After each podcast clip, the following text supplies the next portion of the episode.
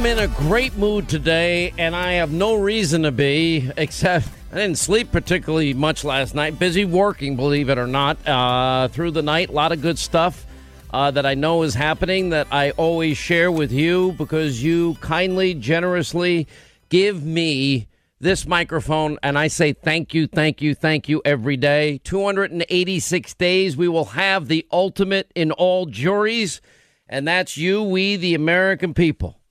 Joe Scarborough thinks that I'm living and Fox people are living in a bubble, that there's no chance that Donald Trump can win the election. They were laughing about it this morning. Who did he have on with him? Do you remember who it was? Um, uh, oh, I think it was Elise Jordan. And by the way, I have no Elise. I like Elise. She's a nice person. I don't even hate Joe at all. I mean, Joe's fine. Look, I, I, he, he, him making the argument that he's not a liberal is laughable. But he can believe what he wants. That's fine. He can say what he wants. He can. It's his T V show. Let him do this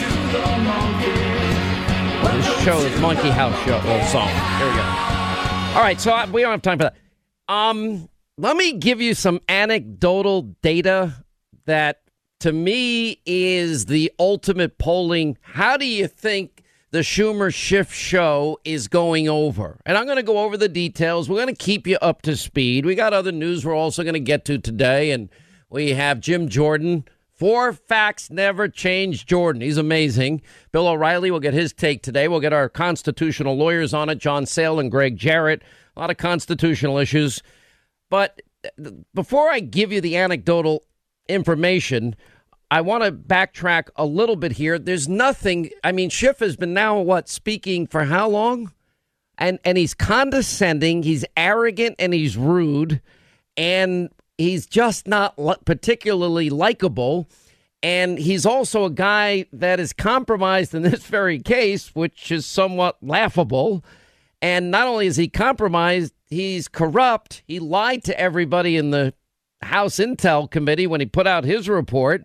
Devin Nunes was proven to be telling you, we, the people, the truth, as vindication has now happened vis-a-vis the Inspector General report. Yep, premeditated fraud on a FISA court. And yep, the bulk of information was the Hillary Clinton dirty dossier, the Russian dirty, unverifiable dossier. And nope, there was no collusion, as you know, the congenital, compromised, corrupt liar Adam Schiff was telling all of us for, what, three long years. Now, I'm watching it. There's nothing new that we are learning. Nothing. You're going to get twenty-four straight hours of this, you know, House manager. They impeached the president. They're now, they had the sole power to do it. They did it. They said it's a slam dunk. Now the Senate has the sole power to put on the trial. Everybody's sworn in, dressed up, looking their Sunday best, and now the Schumer Schiff Sham show goes on. Now, what bothers me, I don't like being lied to. I just don't. There's something about lying, like when my kids would get in trouble when they were young. They're not young anymore. If they lie now, they're really in trouble. But when they were young, they, you know, I would always say to them, you're insulting my intelligence. Stop. I am more streetwise than you will ever be in forty lifetimes, which is a good thing because I don't want you to live the life that I've had to live. It's what parents do. And I always punish them more for the lying if they lied. They're not liars. They're honest kids. I'd always literally, you know, punish them more if they were telling a lie than anything else, because I felt it was important that they learn to tell the truth, accept responsibility when they do something wrong. Uh, we're all human. We all fail. We all make mistakes. You know, you can make a mistake when you do it the second, third, and fourth time. I would argue that's a choice, not a mistake anymore. You're choosing to do the wrong thing, but people do what they're going to do, and consequences are what they're going to be in life. And what we watched last night while Hannity was going on, and I, I, I just flat out refused to do this the way the mob and the media does it. Again, I'm going to get to the anecdotal evidence here in a second, how the public is perceiving this. But last night, we all know what the process is. Schumer knew, Nadler knew, Schiff knew, everyone else that talked knew, and they were feigning outrage. Now, the people feigning the outrage are the very same people last week when the president was signing a two hundred twenty billion dollars trade deal with China that greatly, thankfully, benefits. That's a two-year deal, two hundred twenty billion dollars, two years. That benefits our American farmers, the best of the best. They deserve this open market. We've been punished for years by the Chinese, and we've been mistreated, and we've accepted it. President got that done, and farmers benefit, big league, big time. Service workers, they benefit. The energy sector, they benefit. Those manufacturing jobs that came back that Obama said are never coming back. Manufacturing companies, they benefit. The auto industry, I love American auto workers. They benefit from this.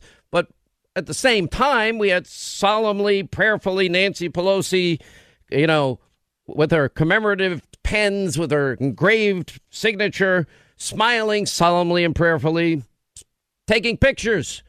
Donald Trump signing the trade deal that benefits all of these hardworking Americans.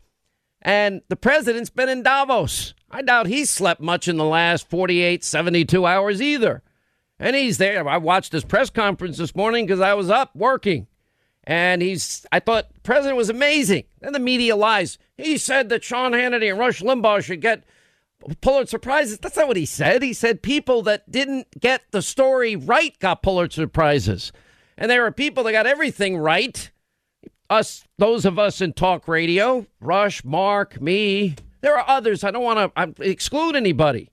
I want everybody that was right to take a lap and take a bow for telling your audience the truth, just like we try to do every day. He wasn't saying Hannity and Limbaugh should have a Pulitzer Prize. He's saying they gave it to them. They got it wrong. Guys like Hannity and, and Rush and Mark got it right. So I'm just, the whole thing to me is that that gets misrepresented by the press. And the lying, to get back to that point, they are lying through their teeth last night because you get twenty-four hours each side, just like the Clinton years. You get sixteen hours of questions, just like the Clinton years. Then you get to decide on the issue of whether or not we're going to bring in witnesses. Well, if the House has the sole power to impeach, my admonition is you, the American people, you ought to be asking your Republican senators, why would you take over the role that is that is spelled out? The sole role of impeachment is in the House. Why would the Senate say, well, you didn't do a good job, so let's bring in these new witnesses? That's the House's job. And after all, I thought it was a slam dunk case anyway. I thought, you know, they're going to go in, they're going to prove their case, and the president is going to be convicted, which we all know is not going to end the way they want. But all of those procedures last night and votes last night was one big show. It was a lie. It wasn't about really caring about having the witnesses testify. By the way, they're, they're arguing for witnesses they themselves never subpoenaed because they had to do this urgently so they can go out on vacation and then hide it for a few more weeks urgently before they got the commemorative signing with the autographed Nancy Pelosi pin, solemnly, prayerfully smiling for pictures. So let's stop. These votes were designed to attack Joni Ernst and Cory Gardner and Susan Collins in Maine and other Republicans that they're trying to get on the record so that they can get power back. What do they want their power back for? So they can shove the new Green Deal down our throat? ninety-four trillion dollars in ten years. Great. Does anybody have a calculator, an abacus? Help them out. Because ninety we only take in four trillion dollars a year or thereabouts. That's forty trillion dollars. ninety-four trillion dollars, uh-oh, we can't afford it. And Medicare for all, fifty-two trillion dollars. We can't even afford that, and that's given every penny they take into Medicare for all with no defense, no other programs. Their lies for their power back, they just had power. They added thirteen million Americans in food stamps, eight million more in poverty, the lowest labor participation rate since the seventies, and the worst recovery since the forties. Now, this president has the lowest unemployment rate of any modern-day president, has set record after record, the best employment situation in over fifty years, a half a century.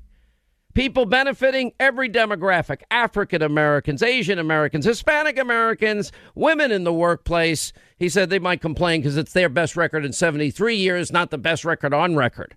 He's working on it. youth unemployment, African-American youth unemployment in particular. Thank God, I would get in trouble if I was out in the streets. Any kid needs a job. Doesn't matter if you're your ethnicity or background. You learn the work ethic. It's great. Thank God the jobs are available. They were when I, the incorrigible Sean Hannity, was growing up, and for any other kid that's growing up, our American family. All of this for what? Because they want their power back so they can shove the new Green Deal down our throat or up, depending which way you like to look at it. You got to be kidding me. Putting the country through this. They don't care about due process. They were lecturing us about due process. They're liars. They know there's no mystery to how any of this is going to end.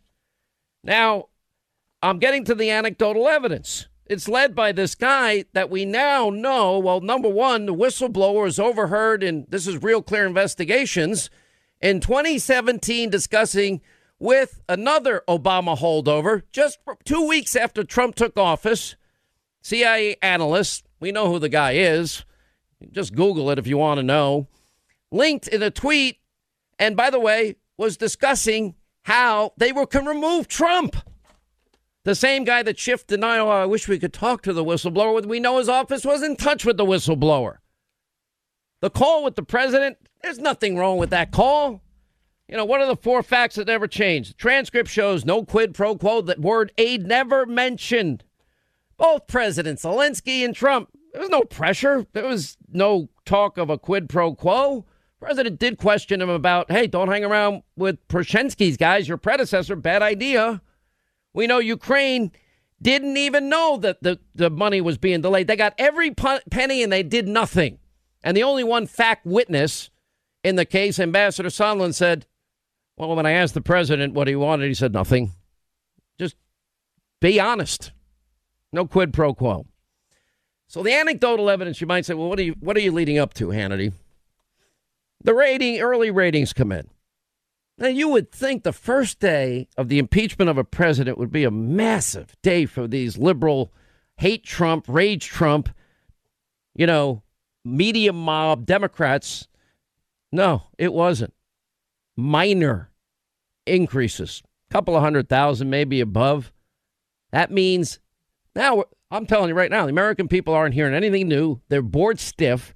They might pay a little more attention when the battle over witnesses and executive privilege comes, and then it's going to end. And then they have what to run on? A, a, a record of doing nothing. There is the best news I can give you today. In two hundred eighty-six days, you, we, the American people, become the ultimate jury. You get to decide. Finally, and you get to shock the world again. Now, Joe Scarborough says people like me are living in a fantasy thinking that Donald Trump can win re-election. I don't know if I believe that.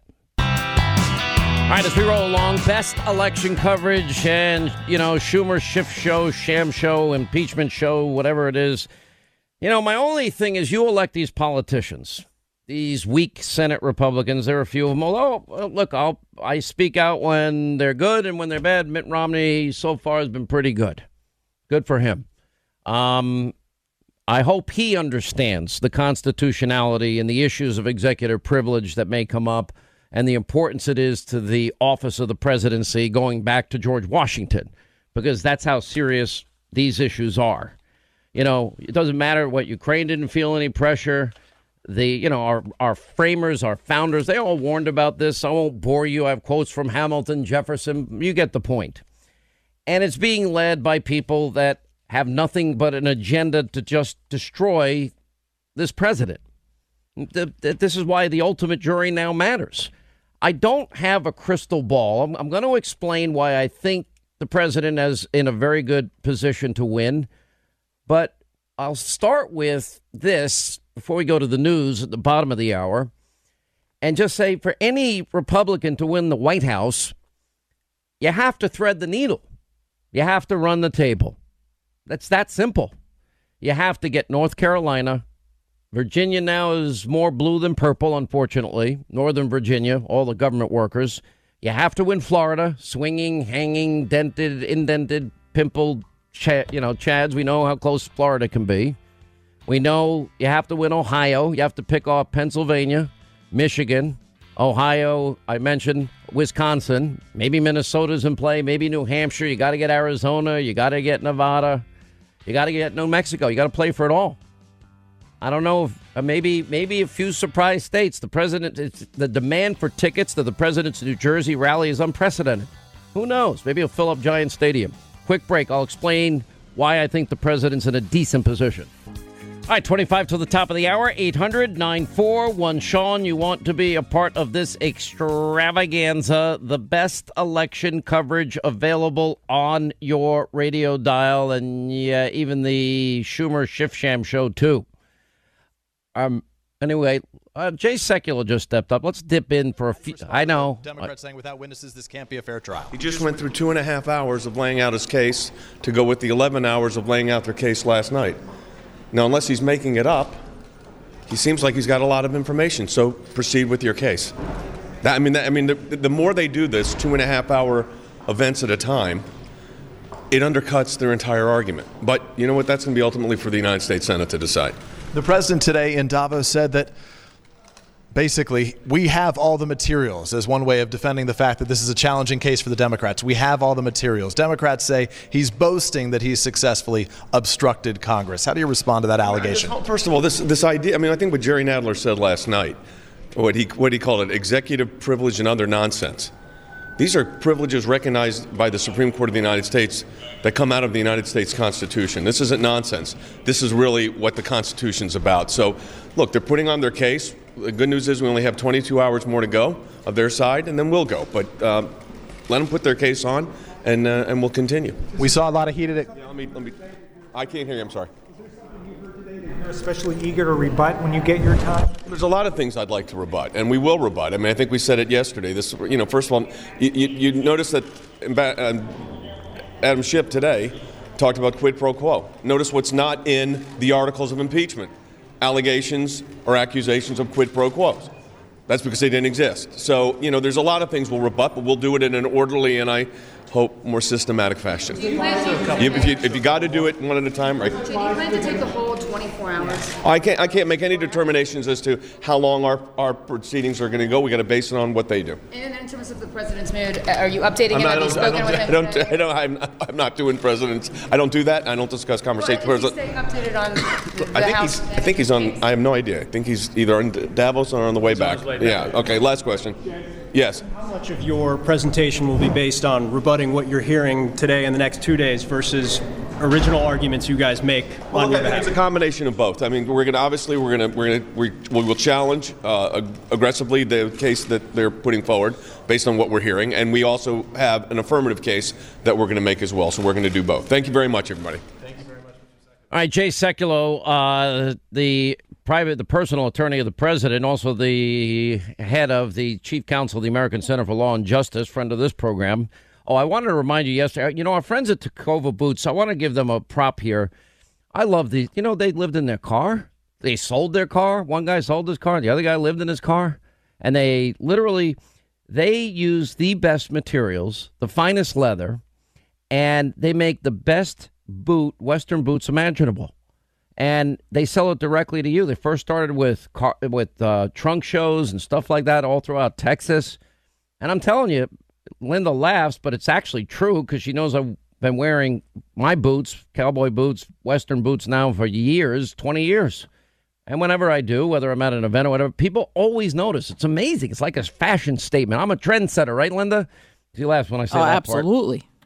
Um, but now through January thirty-first, if you spend one hundred fifty bucks, you're going to get the best boots, the best leather, the finest leather, the best materials, two hundred fifty steps to make one boot. Old style craftsmanship, but you're buying direct. And now you, when you buy your boots, one hundred fifty bucks, use my name at checkout. You get a free hand-stitched calf, calfskin card case. I have it, forty-five dollars value free. Tecovas.com slash Hannity, T-E-C-O-V-A-S dot com slash Hannity. Um... Real quickly, why is the president going to win? The president, I don't know for sure. And, and my admonition is this. You just never know. We never know. Maybe, maybe, you know, liberal Joe will end up being right. Elise Jordan will end up being right. and they can make fun of Sean Hannity the day after Election Day on November fourth next year of this year. I hope not, for the sake of the country, but, you know, I I, I wasn't happy when Obama won, and we vetted him when others were timid and afraid. Uh, like we were right on everything with FISA, the dossier, premeditated fraud, spying on a candidate, a transition team, a presidency. Yeah, we got that right while, uh, you know, networks like liberal Joes and fake news C N N were lying to the American people about Russia collusion that never happened. The only Russia interference was Hillary's dirty dossier. Well, there was other interference. Devin Nunes warned about it. That's not accurate, so I want to be clear. Yeah, Russia interfered. Devin Nunes warned everybody in twenty fourteen. Nobody listened to him. But there also was the dirty Russian dossier that now even the New York Times acknowledges that Hillary paid for, full of lies, debunked, that uh, were used also, likely Russian misinformation from the get-go. We were right about everything. They were wrong about everything. Well, maybe I'm wrong. Sometimes I'm wrong. This is why I think the president has a good shot. My best analysis, where we are two hundred eighty-six days till the ultimate jury, you, the American people, get to shock the world again if you choose. I can't make anybody vote. Tried to warn everybody about Obama. Nobody listened to me. But that's fine. You know, we we, we fought hard and ended up, unfortunately, being right on a lot of things. But in this case, what do we always ask about? Well, we're three years into the Trump presidency. He's just now begun, two days ago, his fourth year, his three complete years. I won't regurgitate all the economic success, Soleimani, Baghdadi, his associates, the caliphate, Syria, Jerusalem, capital, Golan, recognize the sovereignty of Israel, recognized every promise he's made and kept, the benefits to the American people. Um, the fact that he, I'm going to run a tape tonight that you're going to want to record. It was so good. A friend of mine that's friendly to the president put it together. And I am just saying, if you look at the measure, are you better off than you were three years ago? Now that we begin the president's fourth year, Election Day is November third. Are you better off than you were four years ago? I'd say on every measure, I can answer yes. And every promise he's made, he's kept. That's a rarity. I know it's been a little difficult. You know, this is what I guess draining the swamp looks like. This is what America knew they were voting for, a disruptor. And we also got a, a guy that fought hard for every promise he made. That's that's refreshing. You know, some of you may disagree with his, you know, tweeting. Well, he's, if he'd just be a little more presidential. You see, I think the American people have adjusted to the fact that he's not establishment and that he fights back. But when he fights back, he also fights to keep his word and is fighting for the American farmers and American service workers and manufacturers and energy sector jobs and and even auto manufacturing jobs. And the deal he got with China for two hundred twenty billion billion for two years. It's a lot of money. And and an end to intellectual property theft. Big problem. I'll tell you about my friend Keith one day. He was once the inventor of the year. They rob him blind every day. People all over the world. Sad. So if you look at, well, did the president lose any of his core support? I don't think so. My opinion, the more they hate him, the more I like him. The more they attack him, the more, the more, I don't know, committed I am to seeing that they don't win. They don't deserve to win after what they did at the last eight years they had in the three years of just attacking him and doing nothing else. They don't deserve that office, in my opinion. So I would argue that the president's support, we have some data we'll share with you.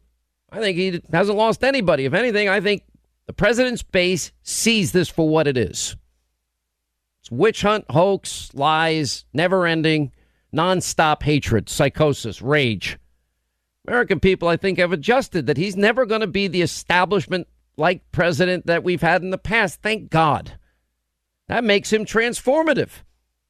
I'll even add this to the to the equation. Watching Donald Trump fight every second, minute, hour of every day and take on all the establishment uh, sewer monster creatures and swamp creatures, it's the greatest show on earth. And the best part of the show is that we, the people, are benefiting. That's what matters to me. And I don't think the American people are sick of winning, if you want to say it his way, or I don't think they want this prosperity, the greatest show on earth, to end because it's great for us.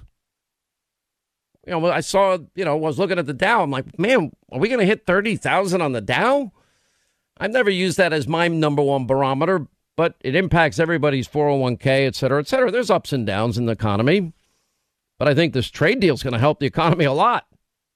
And the president said that today. I'm looking at this poll that came out, Florida Chamber of Commerce. I don't think the impeachment's helping in the swing state of Florida. Trump beats Biden forty-nine forty-five. Trump beats Warren fifty forty-three. Trump beats Bloomberg forty-nine forty-four. Trump beats Buttigieg fifty forty-three. Oh, I think those are pretty good news. He had a court ruling yesterday, unrelated, an unrelated case to the impeachment, but does have a roadblock in here for House Democrats and their efforts to obtain secret grand jury information from Robert Mueller's report on the Russia witch hunt, which will remain in place, as the Supreme Court announced Tuesday. It's not going to hear the case. In that particular case, it's called McKeever versus Barr. It has nothing to do with Mueller, Russia, or President Trump, but rather involves one man's request for records related to the nineteen fifty-six disappearance of a Columbia University professor and the secrecy surrounding grand jury testimony. If the court had agreed to hear the case, then ruled in McKeever's favor, it would have made the Democrats' claim for the grand jury material perhaps a little stronger. So that's just an interesting side note. We have a Gallup poll. I still don't think Trump polls well. Neither does Matt Towery or, or John McLaughlin, our pollsters, but a Gallup poll has him hitting a record high. I don't think you can poll Donald Trump. I think there's a, a whole group of people, fairly big percentage, my theory, that are never going to tell the mob and the media who they're voting for. And they may even actually lie to pollsters. Well, they were wrong in two thousand four because the exit polls showed John Kerry was going to be the next president. Wrong. Exit polls in twenty sixteen, I read them at five fifteen and I said, oh, no, here we go again. And I remember calling then candidate Trump. Said, don't believe the polls. I'm telling you, I've seen this movie before. And I was right. Biden uh, says he won't deport illegal immigrants caught drunk driving. Great. New York Times accuses Hillary of splitting the Democratic Party because she's attacking Bernie Sanders, saying that he's unlikable. Nobody likes the guy. I'm like, okay, that's fine, too. You know, I'm just going to say this. Everything you watched last night was predicated on a whole lie. You know, every vote. They know they're getting the vote on witnesses after the twenty-four hours each side gets and the sixteen hours of questions each side gets. It's all precedent. That was what they did in the Clinton impeachment case. You know, it wasn't crafted in secret in the basement of the House uh, by the likes of, oh, let's see, the secret de- uh, uh, seventeen depositions. President's attorney wasn't present. These were the audition hearings they had, the audition depositions. You know, people were thrown out of them. Remember that? Unbelievable. But anyway, that you, you want to talk about due process? Look at what they did. Now they're all screaming about due process. This impeachment wasn't kicked off with a formal vote. It wasn't the result of an independent investigation. It was a temper tantrum because they lost and everything they had bet on with Mueller didn't come to fruition.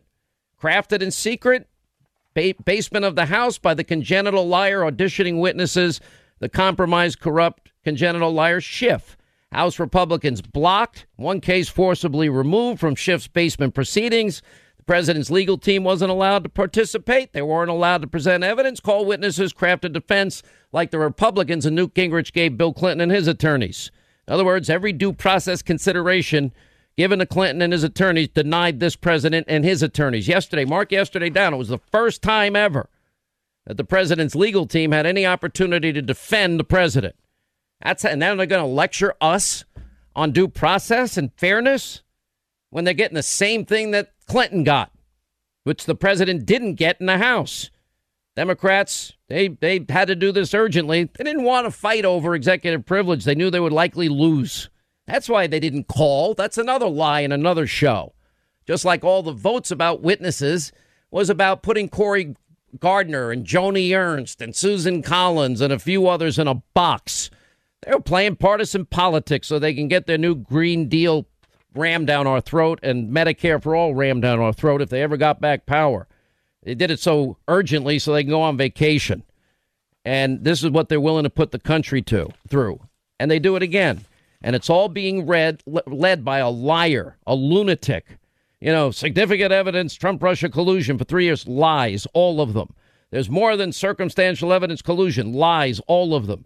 Collusion of evidence. It's all in plain sight. Lies. A memo he issued to the country. FISA abuse did not occur. The dossier didn't play a major role. Lie, lie, lie. He gave legitimacy to the dirty Clinton bought and paid for Russian dossier. Denied FISA abuse that happened. Lying all over the place by this guy. Spoke for how many hours today? Two straight hours. Wow. We haven't spoken to the whistleblower. Uh, yeah, another lie. We would love to.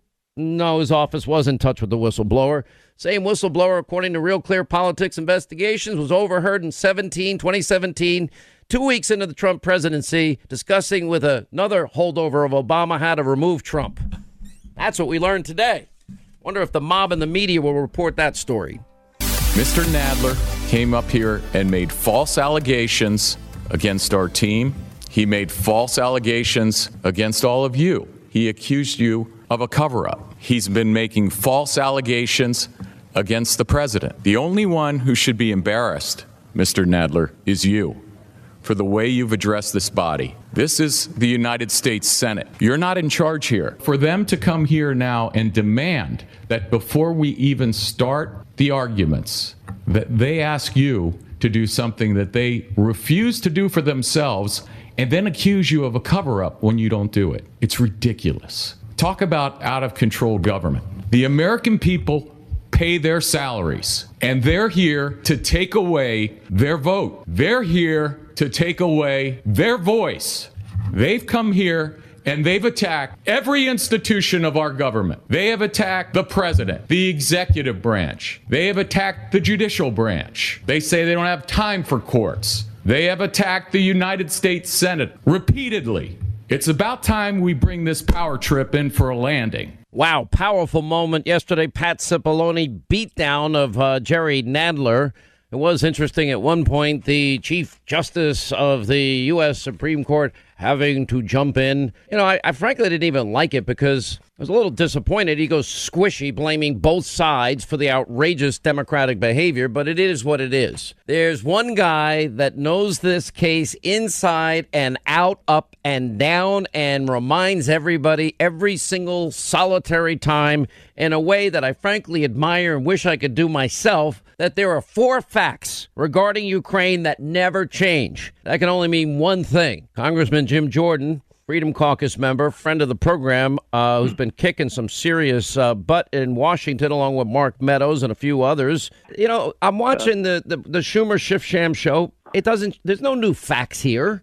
This is now twenty-four hours of regurgitation, then twenty-four more yeah. hours of regurgitation, then sixteen hours of questions on regurgitation, and then a ridiculous plea and by the Democrats in the House that have the sole power to impeach to subpoena new witnesses because their slam dunk case isn't so slam dunk. No, it's not, Deshaun. And thanks for what you've been doing to get the truth out to the American people. Uh, when Jerry Nadler said cover up, I mean, think of the audacity. Cover up? The Democrats did seventeen depositions in a bunker in the basement of the Capitol that only a handful of members of Congress were allowed to attend. The president's lawyers couldn't attend. Members, other members of Congress who weren't on those committees couldn't attend. The American people couldn't see it. And yet now there, now Nadler has the gall to, to start talking about a cover-up in the Senate. It, this is, it just, it, as, as Pat Cipollone said, he was right on target with his comments. Uh, this is ridiculous. And, it, and and I think, as, as, as you know, the American people see it for what it is. Explain, because I don't, look, most people are busy that I know working every day. In other words, the people that work real yeah. hard, they're twelve, fourteen, sixteen hours a day, and they get up in the morning and they make breakfast for their kids and they shovel some coffee down their throat and they put in their stressful twelve, thirteen, fourteen hours a day, and they come home and cook dinner and try and help the kids study, have maybe twenty seconds of fun time, and put them to bed. uh, to pay their yep. taxes, obey the laws, and make the country great. They're not following this as closely as we are, and I think it's it benefits them to hear the four facts that never change. Yeah, four facts. One, we have the transcript. You can say it slow. By the way, you don't have to say it fast like on T V. Say it slow. The the, tra- the transcript that, that the Democrats never thought the president would release. The transcripts, which, which shows clearly there was no quid pro quo. Remember, the, the day after the, the the call, President Zelensky is in a meeting in Kyiv with Ambassador Volker Sondland and Taylor, and, and President Zelensky says the call was fine. There's laughter on the call. President Zelensky says, hey, uh, Mister President, we're going to drain the swamp here like you're doing in Washington. That's the type of call it was. So we have the transcript itself, which shows that there was no problem with this call. Second, both individuals who were on the call, who talked to each other, President Trump, President Zelensky, have repeatedly, repeatedly said there was no pressure, there was no pushing, there was no linkage of any type of release of the money for an investigation that Ukraine was going to promise or announce or do. It never happened. Third, critical fact. At the time of the call, Ukraine didn't even know aid was on pause. They didn't learn for until a month later when Politico ran the article on August twenty-eighth. They they didn't know. So how could there be any pressure if they didn't even know that aid was being held up? And fourth fact, and the most important one, and this is the one that all, no, no, no matter how many presumptions, assumptions, and hearsay evidence they, they bring forward, they can't change one fundamental fact. The Ukrainians never did a thing, took no action to get the aid released. There was never an investigation started. There was never a promise of an investigation that was going to start later. There was never an announcement of an investigation that would happen at some point. It never happened. So so those four facts have not changed, will not change, will never change. But the Democrats don't care because they've been out to get this president since July thirty-first, twenty sixteen, when they opened up the Trump-Russia investigation, went to a secret court, lied seventeen times to that court so they could go spy on the Trump campaign. They started then, and it will never stop because they've been out to get this guy from the get-go. Okay. Now, I'll add a fifth fact that'll never change. There are five high-level meetings, even including yep. the vice president who was on this show yesterday, five of them. Not yep. after the call. And by the way, there were two calls. We're going to be precise. And the president exactly. voluntarily released the calls. At no time did they mention aid. Not once. They did talk about corruption. The president said, could you do us a favor and get to the bottom, separate and apart from Russian interference? A Ukraine court and Politico, January eleventh, twenty seventeen, both state unequivocally that Ukraine did interfere in the twenty sixteen election. Sure he did. said, can you do us a favor and get to the bottom of that? And as it relates to, you know, quid pro quo Joe and Hunter, well, the president must faithfully execute the laws, Mister Jordan.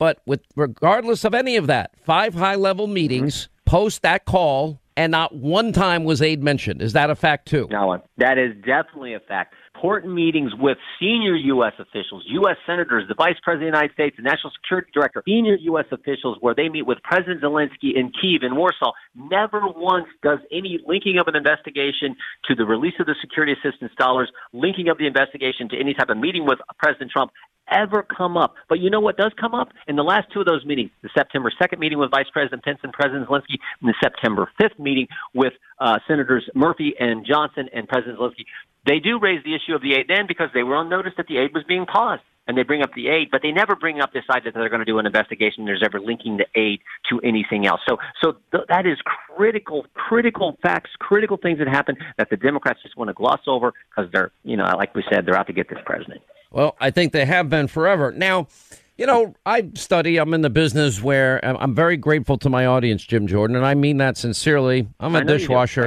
I'm a, I'm a former house painter. I know you were a wrestler, and yep. and I know you worked hard your whole life.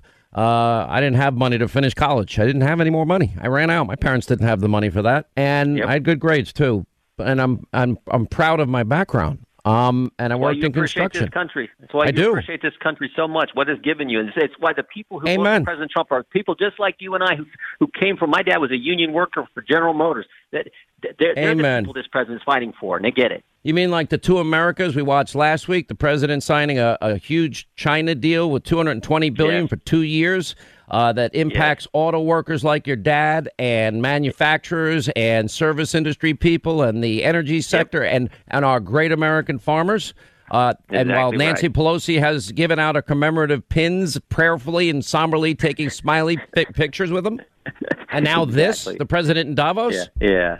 Oh, golly. I, I mean, Americans appreciate that this president is doing what he said, draining the swamp. And the bottom line is this: when you drain the swamp, the swamp fights back. And that's what we're seeing. They started with, I mean, I, we were thinking about this today, Sean. They started with the Michael Cohen hearing. That was going to be it. Then it was this emoluments clause issue. Then it was, oh, we're going to get, we're going to get the president and the first family with the White House security clearance issue. That's going to be, remember, remember then they said, oh no, we're going to get every single, they sued Mazars, his, his accounting firm, every single business record they're going after the president. Then they said, no, no, no, Jerry Nadler sent eighty different letters out to people trying to get all kinds of documents, big old fishing expedition. And then, of course, it was the Mueller investigation that was supposed to be the end-all, be-all, save-all for the Dem. They've tried every single thing, and none of them worked. And guess what? The day after Bob Mueller testified, July twenty-fourth, testified, and that was a complete flop. Within within twenty-four hours is the call with President Trump and President Zelensky, and everyone on that call, they had twelve, uh, more than a dozen people listening to that call. Only one person, Lieutenant Colonel Vindman, thought it was a problem. What's he do? He runs off and talks to the whistleblower, and it started this whole crazy thing we've now been living through for four months.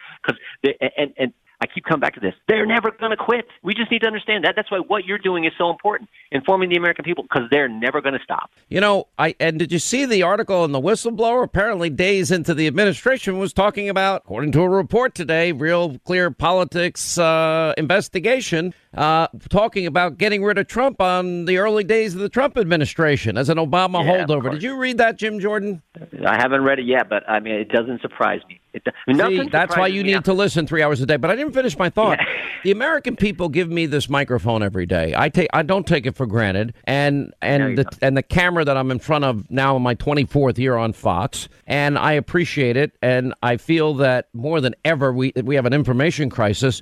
But I'll tell you one thing. Ratings matter in my business. And I can tell I you, they didn't get a whole lot of traction on day one of the impeachment hearings. Not what they yeah. were expecting. You know, minor, slight increases. Thankfully, we were still number one, but I'm making yeah. a point here. There is not this interest they think. How do you interpret that? To me, it's it's better than any polling you might see. Oh, yeah. No, no. Uh, look, American people are smart people. I mean, that's why that's why your show's number one. They they love they, they love the fact that you're bringing the truth to them in a compelling fashion.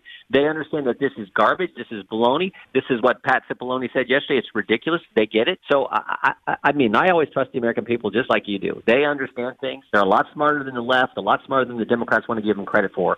So I, I think they get this, and they appreciate, in spite of this relentless attack from the left, from the Democrats and the mainstream press, they appreciate what this president has got done in the last three years. They really, I was just back home for a couple of days in our district. What, what are the people, people in Cuyahoga out. County and Hamilton County and, and Dayton and in, let's see, Cincinnati and Cleveland saying to you? Yeah, I, it, well, they, they love the Trump economy. They love the fact that, you know, wages are up, unemployment's at its lowest in fifty years, stock market's at twenty-nine thousand, regulations are cut, tax. I've had business people tell me, business leaders tell me, they said, in, in my twenty, twenty-five, thirty years in business, I have never seen it this good.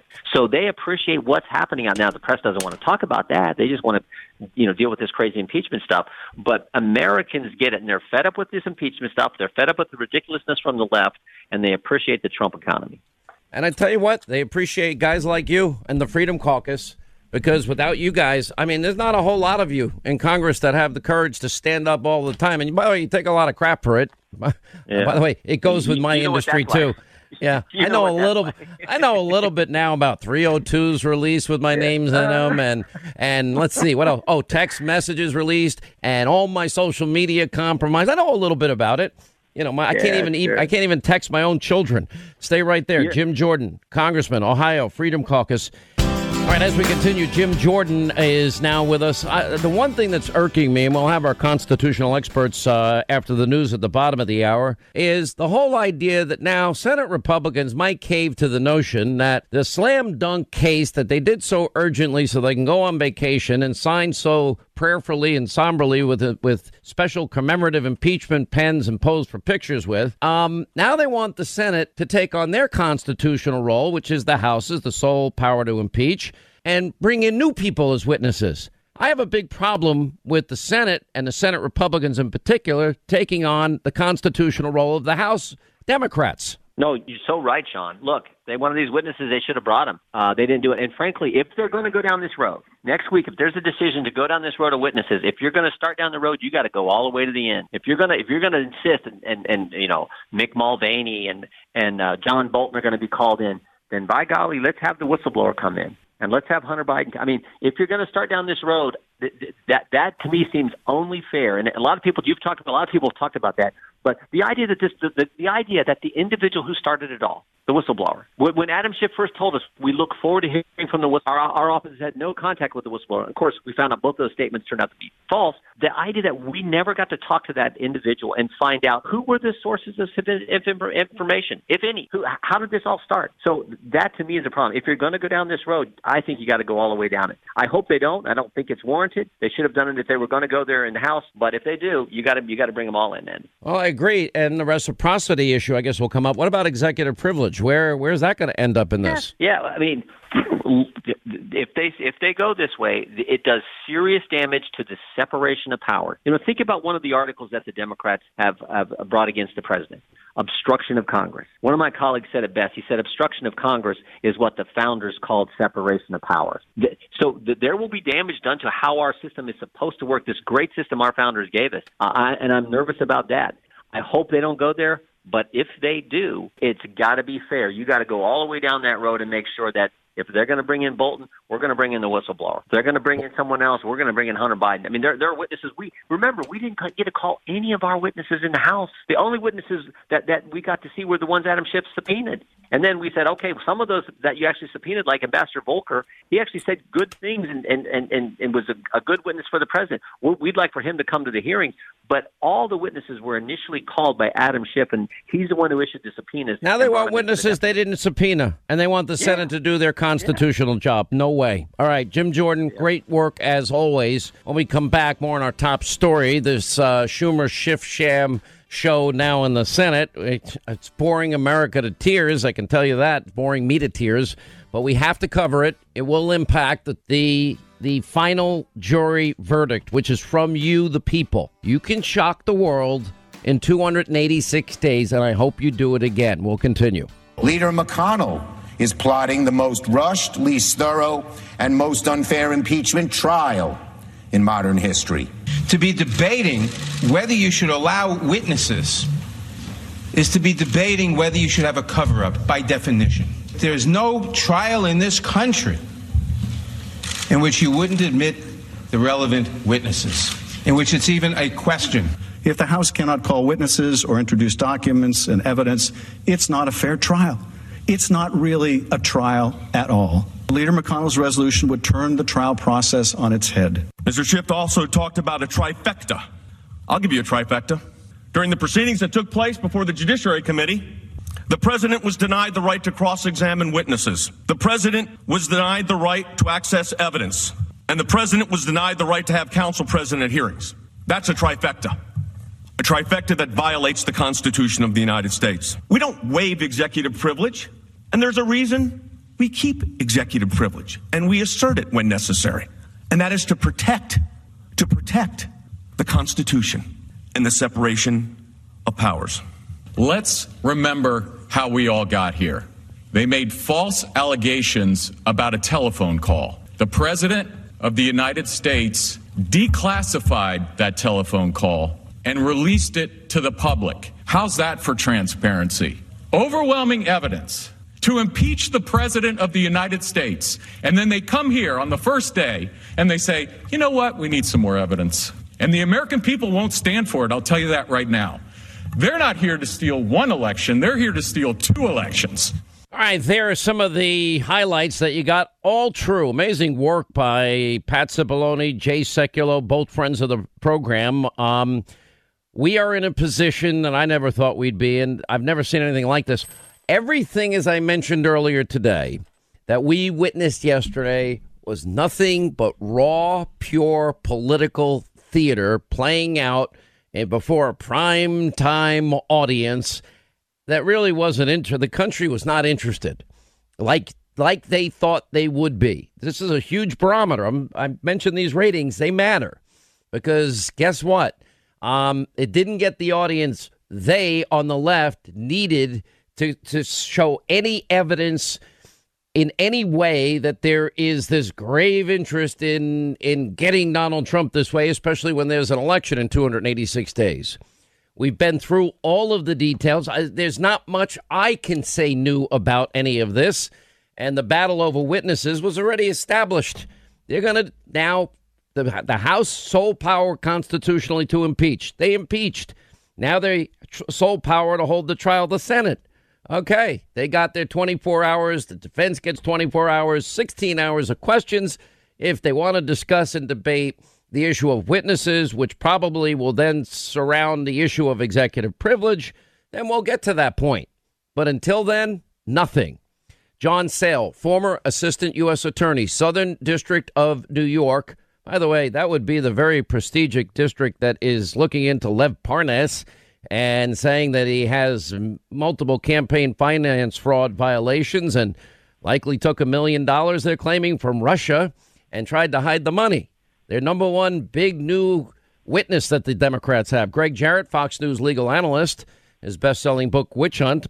Uh, John, let me let's start with the constitutionality of all of this. The, what the sole power to impeach is the House, the trial, the Senate. Yesterday was political theater to try and trap Republicans into votes that they will then use to, to hammer them with as we now head into an election. John?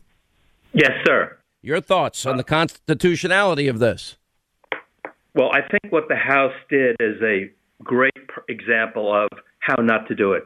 Uh, that I was also part of the Watergate prosecution, and the, today Mister Schiff quoted Alexander Hamilton. But he neglected to point out that Alexander Hamilton also said how important it is to be nonpartisan. And the impeachment inquiry, not the impeachment itself, in Watergate, the vote was four hundred ten to four. Here, of course. Not, uh, uh, well, let me just say, we have a bad phone line, so let me correct this here. I'm not to show off, but I can quote Alexander Hamilton, too, because he described impeachment as a tool that should be utilized to save our republic from another crisis of a national revolution. And he stated there will always be the greatest danger that the decision will be regulated more by comparative strength of parties than by the real demonstrations of innocence or guilt. Greg Jarrett. Well, you know, the Alexander Hamilton quotation that you gave is absolutely correct. But let's remember what Hamilton was doing. He he wasn't defining what impeachment is.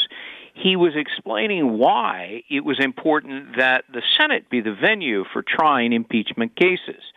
Uh, so so many of uh, the quotations from Adam Schiff, Jerry Nadler, um, have been taken out of contest, context as if he's defining it. Look, the, the truth of the matter is high crimes and misdemeanors means what it says, the plain meaning of the phrase.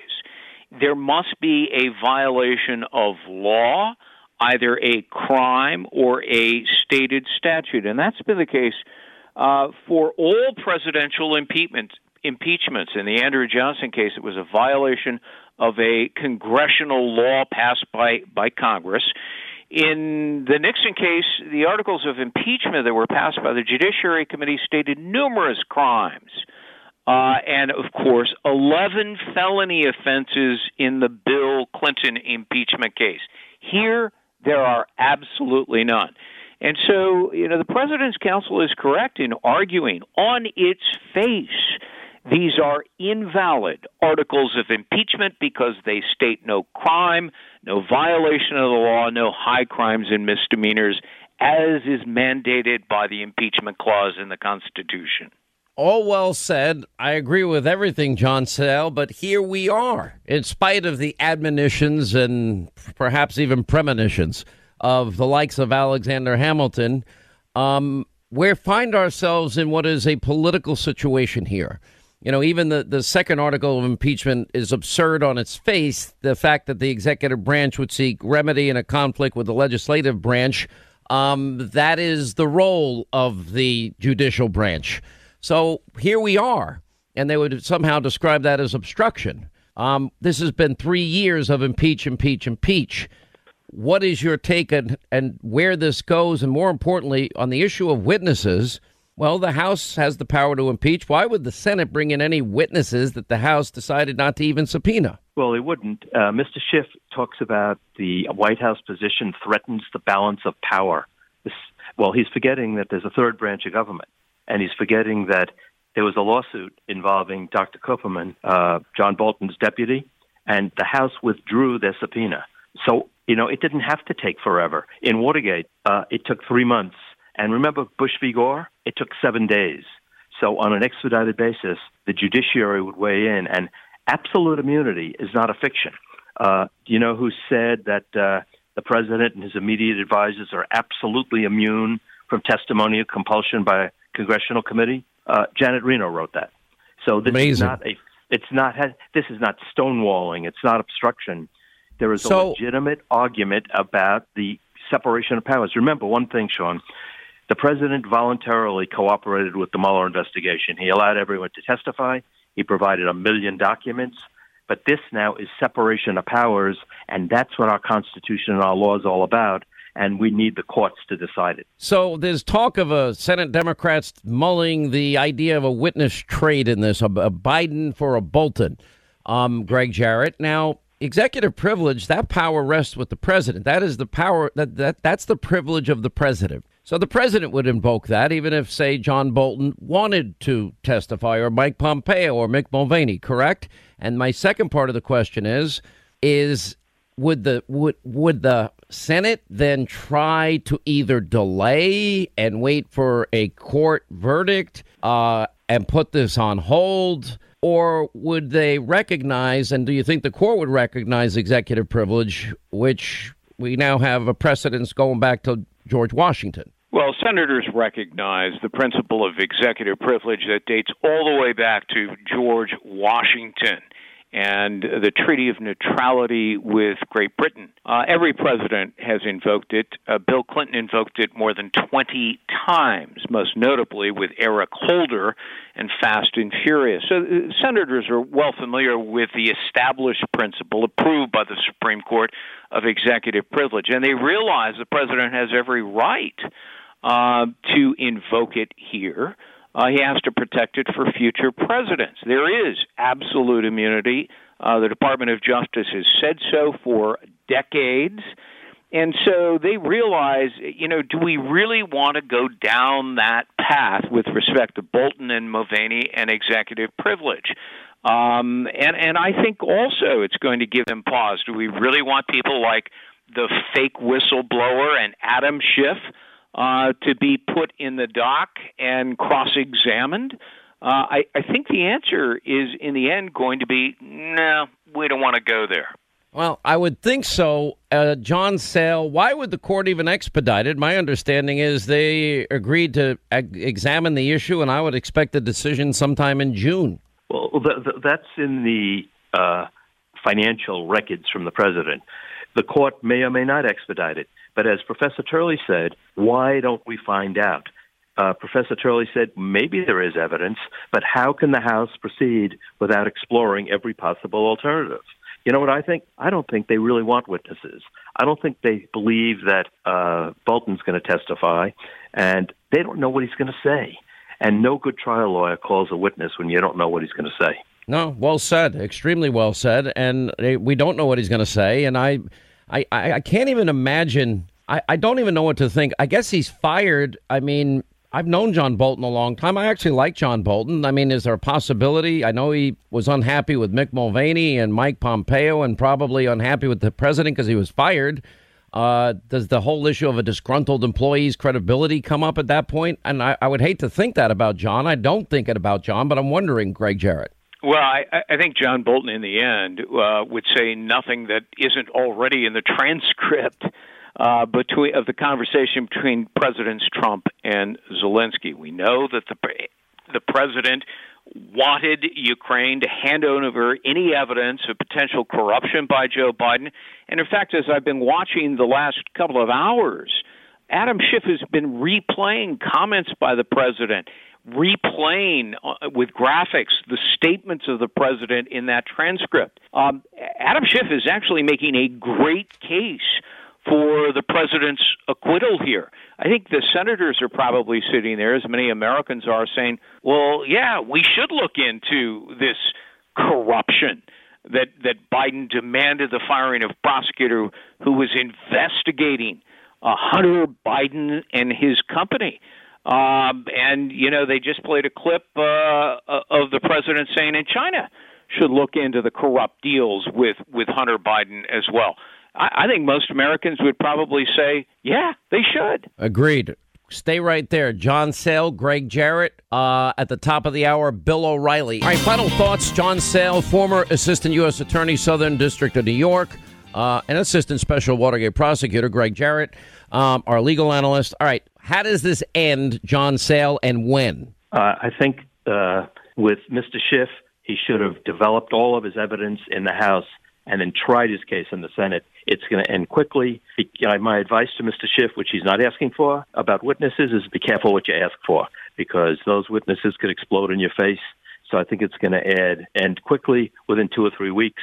And then the president can go about his business, and an election will decide whether the president's conduct was uh, inappropriate or not. And I think he will be reelected in an overwhelming fashion. What do you think? Prediction. How does how and when, Greg? I agree. I think it's going to go quickly. I think in the end, they're not going to want new witnesses in the Senate, but a compromise might be will allow you to play selected excerpts of the House witnesses you already called, which, as we know, offered nothing but speculation and opinion based on multiple hearsay, a quick acquittal. And I agree. I think this only helps the president's reelection. All right. I want to thank you both, John Sale and Greg Jarrett. We'll have full coverage of impeachment and the best election coverage on radio and T V tonight, nine on Fox. When we come back, well, a simple man, Bill O'Reilly, joins us straight ahead. We'll get his thoughts on the Schumer Schiff Sham show going on in Washington. Stay right here for our final news roundup and information overload in the final hour of the Sean Hannity Show.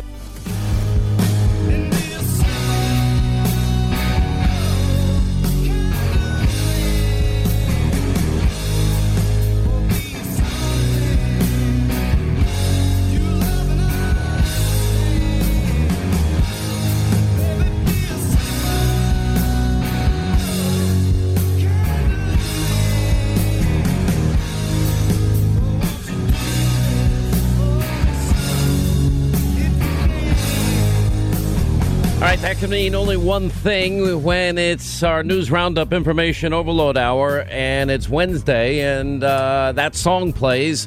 Well, that only means that the simplest guy, he will tell you he is a simple man. He's anything but, but we're going along with it because it, it's just fun. Bill O'Reilly dot com is where uh, all things O'Reilly happen. How are you, Mister O'Reilly, sir? Why don't you call me Simon? Simple Simon met the pieman. Remember that? Oh, man. Yeah, I do, actually.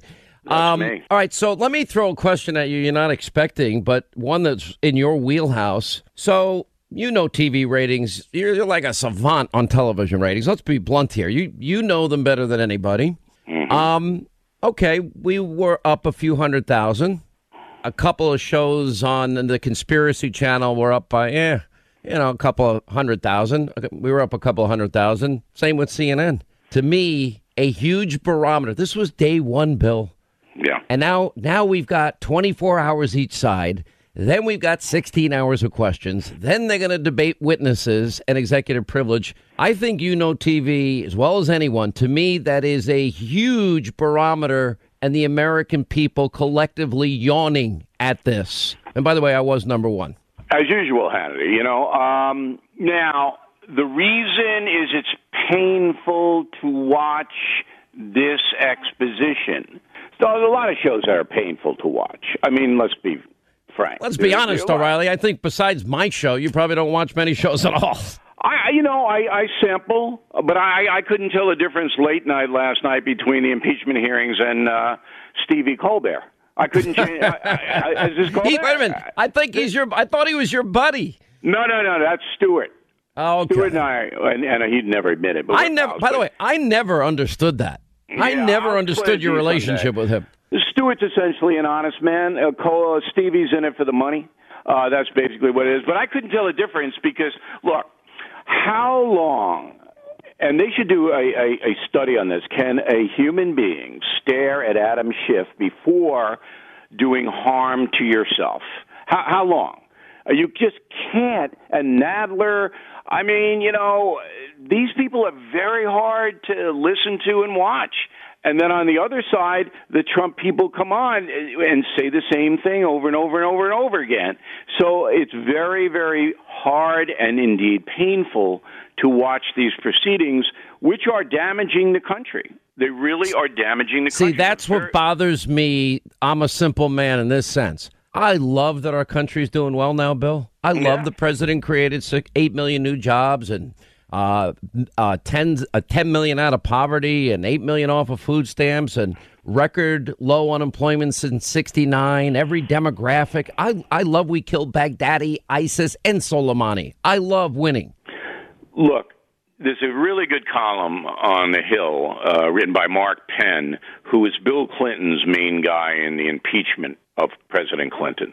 And Penn lays out how this really damages the United States. So anybody who thinks this is a good thing is not looking out for his or her own country. Because it's a, you're exactly right. The country's now on an arc that is benefiting pretty much everybody who works hard. And I don't think anybody can challenge that statement. If you work hard in America, we're on an up arc because wages are rising and you have more options in the workplace. You don't like your job, there are other jobs. So why are we trying to destroy that by a questionable, and I'm being charitable with that word, questionable attempt to remove a president on a Ukraine thing that no one cares about at all, no one, no regular person, when there's an election coming up, and if you don't like Trump, vote against him? Why are we doing this? This is this is all about an out-of-control media. And my column this week on Bill O'Reilly dot com says flat out, the reason impeachment is happening is because the media has driven it. And Pelosi and Schiff and Nadler know they got cover, and the media will make them heroes in their own precincts. That's why it's happening. No legal reason. Nobody would bring this case. This is this um, flimsiest case. You wouldn't even get this on a local level brought against a county executive. That's how flimsy this is. It's and, and it's damaging the country. But I said last night, and I was I just refused. I'm not covering this crap the way everyone else in the media is going to cover it. But I tried to make point paint a picture of a tale of two Americas. Last week, it was the president. No, nobody thought this China deal was getting done. But two hundred twenty billion dollars, Bill, uh, that impacts farmers, service uh, industry workers, manufacturers, auto workers, the energy sector in two years. And that's phase one and the end of intellectual property theft with real consequences. Wow. How great is that? And then and then Pelosi with the commemorative pens. This week, the president wooing the world in Davos. And you've got the, the Schumer Schiff show, sham show. Right, o- right. Over right. What? But you have to understand it's all self-interest. And that's what really is the depressing part of this. Our leaders shouldn't be driven by self-interest, and the media certainly shouldn't be driven by that. Who's looking out for the folks? Who, who, who which ones of our elected officials are saying, hey, this is a sham, you just don't like them, you've been trying to undermine them from day one, and that's provable, so just knock it off for a little while so we can get some immigration reform. So we can get Social Security and Medicaid lined up so we're not going to go bankrupt in five years. So we can work on some climate change stuff. You know, what are we doing here? Why are we watching this till three in the morning? I'm not, but it's on. And, I mean, it's just appalling that our elected officials and our media has basically said, you know, we don't care about the folks. We don't care about you people. We're going to do what's good for us.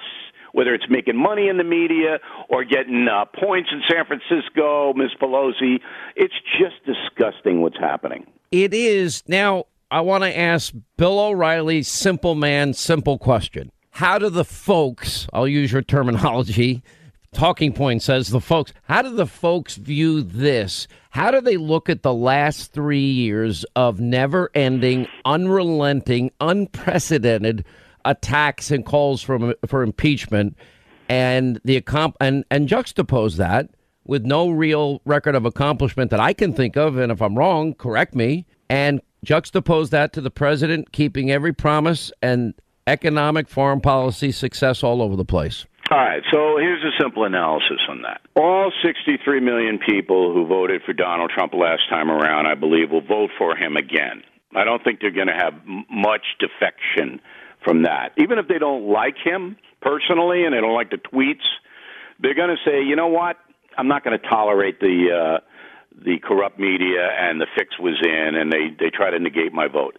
So he's got a real strong base there. He's not going to lose a lot. Now, on the other side, the liberal Democrat folks, they have to decide what kind of country they want, and that's not going to be easy, which is why you're seeing the Hillary Clinton, Bernie Sanders stuff. And this was no accident that Hillary Clinton went out and, and hammered Bernie Sanders. That was decided. That, she doesn't do anything on whim. You know her. Very mm-hmm. calculated. And that was that was a decision that was made by Missus Clinton for reasons we don't know, but you can speculate. But liberal Democrats are going to have to say, you know, do I get a better deal and my children and grandchildren if I put a socialist in the White House? Do I do I really get a better deal?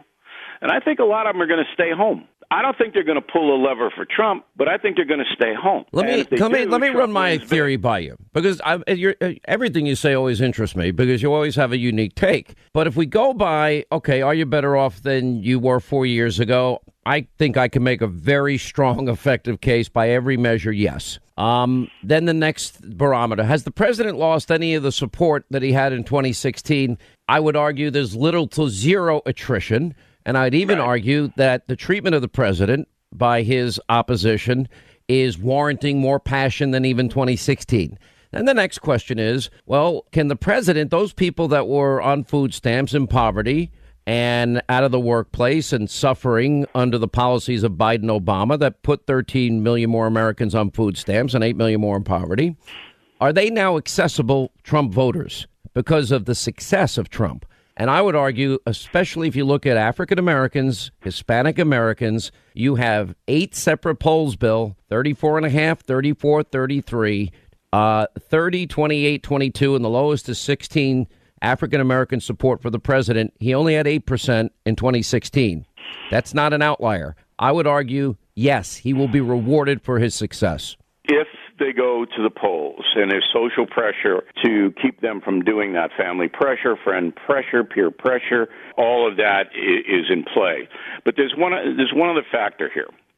So Donald Trump did something very interesting today in Davos, Switzerland. How long do we have before you have to bail? We got time. Go ahead. Okay. So he said to the people, look, I wouldn't mind if my people went into the Senate and testified that this whole thing is a farce, his word. farce. I wouldn't mind. But if that happened, there might be repercussions to the country that were damaging, because these advisors, they know how I personally feel about foreign leaders. They know things that I've said off the cuff. They know all this. And under oath, they'd have to say it. And that could damage America. That explanation was really lucid and really smart. And and that's what national security is all about. That's why you put up, I have executive privilege, you can't talk to my attorneys, you can't talk to my counselors, my national security people, because it could harm the country if you do. That was really smart of him to do that. I'd like to see more of that than him calling Jerry Nadler a chubby uh, whatever. You know, if if Trump can get into that. There, there are some stylistic things that I know you would change, but, you know, you're a little bombastic at times yourself. I remember yeah, a few. Fi- I can name I'm one. The president. I know, I mean, but I remember a battle with you and but... Barney Frank that once became a classic. I know O'Reilly oh, I used to rerun to. it. I mean, Barney was lying to the folks. I, mean, I, I can't do it. Google Stay right there. Barney Frank, by the way, if you haven't seen that. All right, so didn't really pop. You know numbers. If it, for example, if the ratings from last night were massive all across the board, minor increases, and of course we were number one. I'm not bragging. I'm actually very appreciative. But if it popped, would that be it? Would that send a different signal to you as to how the country is is taking this in? Because I think ratings are a big barometer. Yeah, it would, but I knew they were going to be flat because, as I said, it's painful to watch it. And by the way, very nice of you to send me that legacy box so I can use it. Thank you for the gift, Hannity. Done. Hannity's Done. a great guy. Everybody knows that. But let me ask you a question, and, and, and I'd like, I'm really interested in your your answer. I just laid out something that Donald Trump did that it was presidential in Switzerland. Isn't that better than calling Nadler a fat troll or Schiff a pencil-neck geek?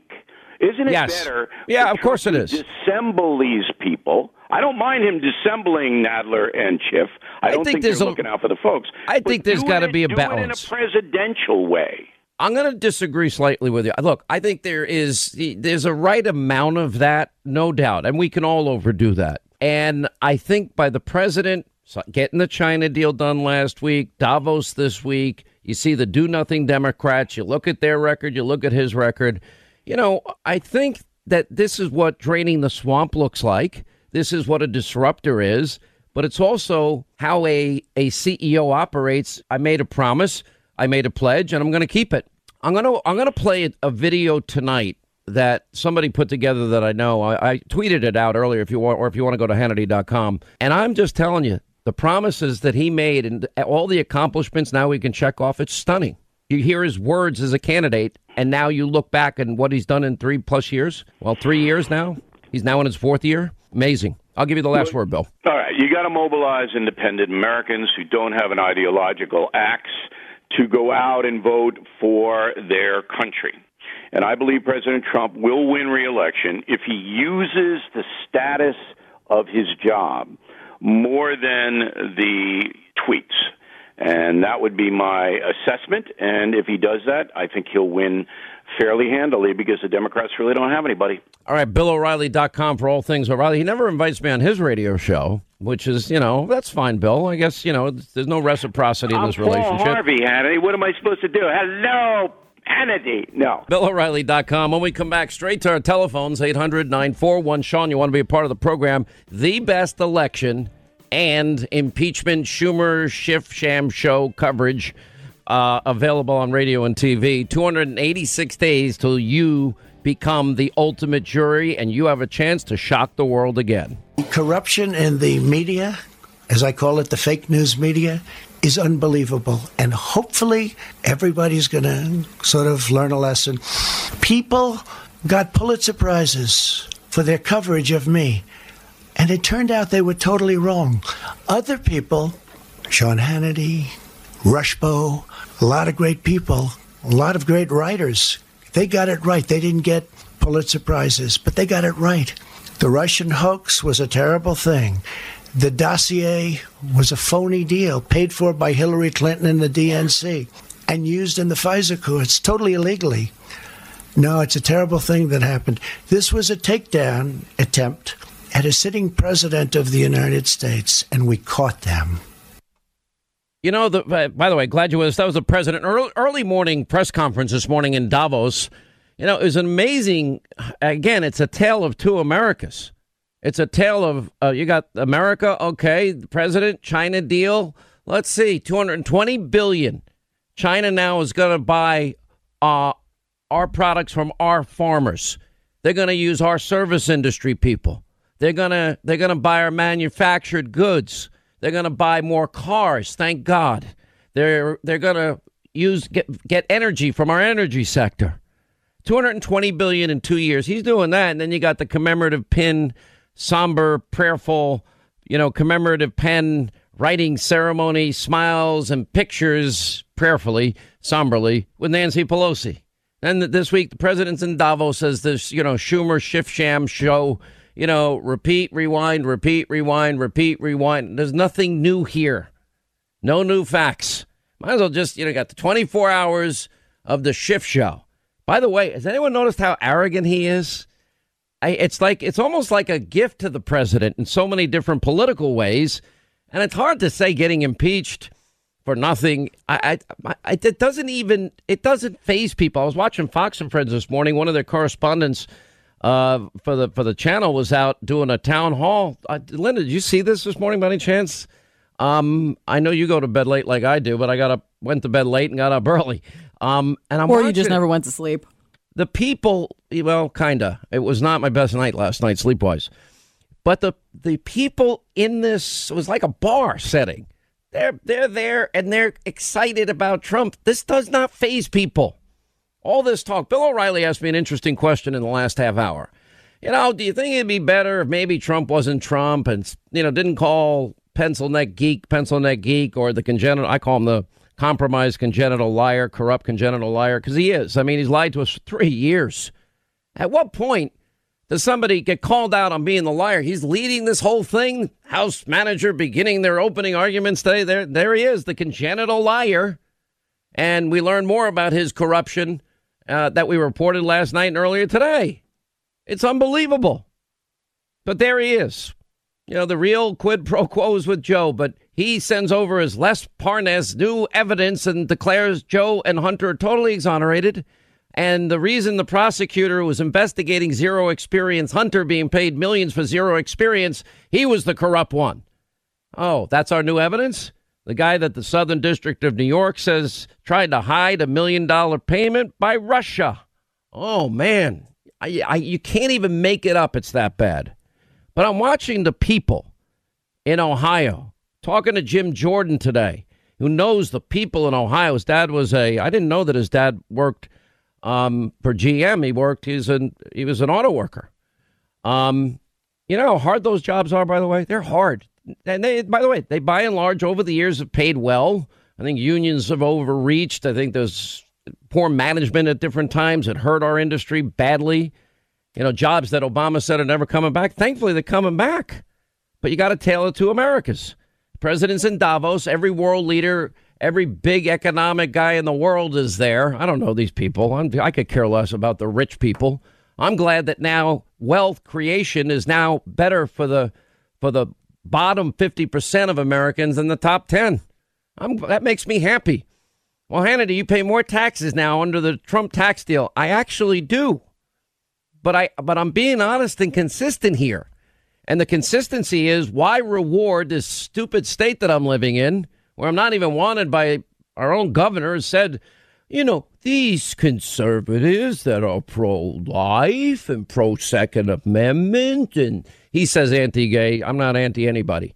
Um, uh, their problem I'm, is not I'm pro, me I'm pro leave people alone. Their problem is themselves. Who are they? Are they these extreme conservatives who are right to life, uh, pro assault weapon, anti-gay? Is that who they are? Because if that's who they are, and if they are the extreme conservatives, they have no place in the state of New York.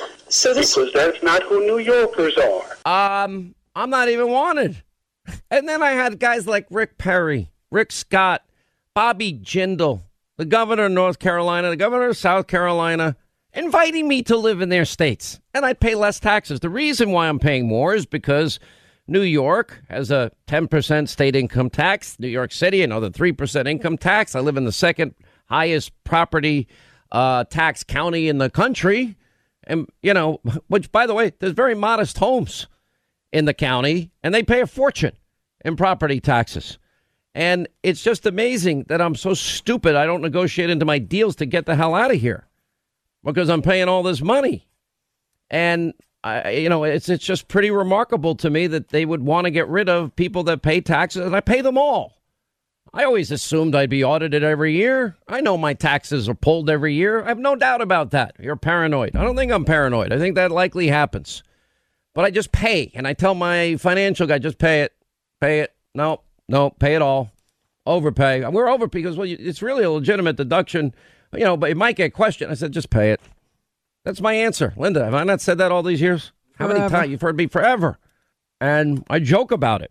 But I will tell you, it's sad that I was getting a benefit, a tax benefit, living in a state that is electing people that put this, these burdensome taxes on the people in the state, which is why New York is now experiencing a mass exodus of people, a, ma- a huge exodus, like California, mass exodus. Just if you're going to leave and go to a red state, don't bring your idiotic liberal policies with you. Please don't ruin the next state you're going to. One little minor request. And, you know, it's amazing that we would get the deduction and reward the people in New York, New Jersey, California, Illinois for electing politicians that charge huge amounts of money. And then I get to deduct my state, my my city income taxes, but people that are smart in Florida and Texas that elect politicians and don't have a state income tax at all and better infrastructure. Imagine that. And they don't get that deduction. It's not fair to them. So I was getting a benefit, frankly, if you want to be honest, that I didn't deserve. So I'm paying, I'm ending up paying more. But I'll say this. I'm happy that now fairness is in play and that we're not rewarding people that elect stupid politicians that basically legitimize government stealing. Because when you're paying sixty, sixty-five cents of every dollar in taxes in some way, shape, matter, or form, it's it's not a matter of taxing the rich. It's like you're disincentivizing anybody from ever wanting to work or live in your state and regulating businesses to death. But this is who they are and what they do. And this is, you know, you, you want to know what this whole thing is about? It's about power. They want the power. What do they want the power for? Well, they haven't done a thing for three years. We know when they recently had power three years ago, eight years of Obama and Biden, it was a disaster. We were bribing, you know, mullahs in Iran with one hundred fifty billion dollars in cash and other currency. There was no end in sight of the spreading of this caliphate because of the rules of engagement. We're putting soldiers in jail. I know I repeat myself. I'll do it. God forgive me. But I'm making a point that I think is important. We had thirteen million more Americans on food stamps thanks to Biden Obama. eight million more in poverty. Lowest labor participation rate in history. And now we have the best employment situation since nineteen sixty-nine. And the people that are benefiting the most are African Americans, Hispanic Americans, Asian Americans, women in the workplace, youth unemployment. African American youth unemployment, a massive new record. Thank God. I could tell you Sean Hannity was an incorrigible kid. I got more freaking trouble my whole life. Still getting in trouble. And you know what? If I didn't work, I don't know if I would have made it. Those jobs I had, delivering papers, washing dishes, bussing tables, you know, a chef, well, not a chef, short order cook is a better description. You know, I, I, I would have, I don't know if I would have made it. I would have been hanging out with my stupid friends. And yeah, we were all stupid and getting in trouble, more trouble. Because the little free time I had, I was getting in enough trouble. It's unbelievable. That's what's at stake in, in two hundred eighty-six days. They want to take the power back. Why? We have more liberal justices. What, for a new Green Deal? What? A, uh, ninety-four trillion dollars in ten years. Okay, we only take in four trillion dollars a year. Does anybody have an abacus or a calculator that we can now use and do the simple math here?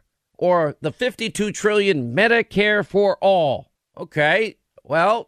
Uh, fifty-two trillion, four trillion a year, ten years, that's forty, or twelve trillion short just for that, without a penny for defense of the new Green Deal. We don't have, th- these are false promises, they're lies, but it's about creating a false image of false security. Keep your doctor, keep your plan, on average save twenty-five hundred dollars a year. Millions lost their doctors, millions lost their plans, and on average, we all pay almost two hundred percent more than we used to. How did that work out? That was a promise, pledge. Nearly forty percent of Americans have one Obamacare exchange option. That's it. One. Good luck with that. Medicare for all. Okay. What do you think that means? Uh, yeah, well, you've you've you've now, by the way, National Health Services, if you think it's impossible in Great Britain, well, if you hit the certain age in terms of, well, life expectancy and you want a hip replaced or a knee replaced, well, you've already outlived your life expectancy. We're not going to do it or pay for it. We can't afford it. I'd like to think if I'm, I, look, my parents didn't live that long. Not exactly exact in the in the right gene pool, I guess, if, if in fact that has genetic makeup has any play in when, whether you live or die. But if it does, doesn't bode well for me. But the bottom line is, let's say if I can live to eighty and I need a new hip, I think I'd like to be able to know my health insurance pays for it. I really would. Well, good luck with uh, Medicare for all. You know, I know there is a uh, there's a tendency, the left, status, socialists, redistributionists, communists, they, they love to make promises. And they, they make promises based on the inherent natural, and I mean this, natural worries, fears, concerns that people have. You worry, well, am I going to be able to go to the doctor when I'm old? Am I going to be able to retire? Am I going to, you know, be eating cat food and dog food? Am, you know, am I going to be able to stay in my house? You see all these commercials. you know, I'm falling and I can't get up. Hit this button and you'll be saved. And I I get it. They're good products. I'm not against them. But it's but notice it plays on fear. And these politicians are promising you that you don't have any more fear or anything to ever worry about because we're going to take care of it all. Well, the track record they are starting with is atrocious. False promises are made all the time, and it's made in the guise of power. And every time you entrust your government to do something for you, Medicare's headed for bankruptcy, Social Security's headed for bankruptcy, and we can't get rid of or adjust either one of them because it's the third world rail in American politics. You can't even talk about it. But those fears, they're playing on them. The best thing you can do is live in a free America, work your ass off, save every penny you can. Every year, around December first, that week, I give out bonuses to every single person that works on either my T V or radio show. Right, Linda? Yep. Yeah, boss. What do I tell everybody when I get them, give them a check? And I think I'm pretty generous. Wouldn't you say? You know what the lowest number is. It's not bad at all, right? Not at all. Any thousands amount that is more than you're but, promised. Oh, thousands of dollars. That's my lowest, right? Yes, boss. Okay. What do I say to everybody? Go spend your money. Live today. You're never promised tomorrow. Go that's crazy. A get a Ferrari. A money is freedom. I have a special. I have a special message. What do I tell you, Jason? He's not gonna. He's Don't not gonna spend it all up. At Coyote Ugly. Look, man, I do. I, I'm, I'm I, using it for a good purpose. Windows. Okay. No, I listen. I told you I was proud of you this year. I said that to you. you you're you're putting it back in, in your home, your biggest investment that you own. I'm proud of you. I really oh, a am. A lot of it's going into that. You spend house. a lot of money at Coyote Ugly over the years. Admit it. You have a couple of shekels here and there. Yeah. Uh huh. Well, look, you're allowed to have some fun. Free, we celebrate freedom and fun. All right, that's going to wrap things up for today. two hundred eighty-six days until the ultimate jury. You, the American people, weigh in and you get a chance to shock the world again. Loaded up tonight, nine Eastern, Hannity, Kevin McCarthy, Alan Dershowitz, Mark Meadows, Jim Jordan, Judge Pirro, uh, also part of the president's team, Pam Bondi, Debbie Lesko, uh, Mark Penn, uh, Jenna Ellis. I mean, we're loaded up. We have the best election coverage, the best Schumer Schiff Sham Show coverage as well. All coming up, nine Eastern, Hannity. Fox, as always, thank you for this microphone every day. We can't do it without you. We'll see you tonight at nine. Thank you for that, too. And back here tomorrow.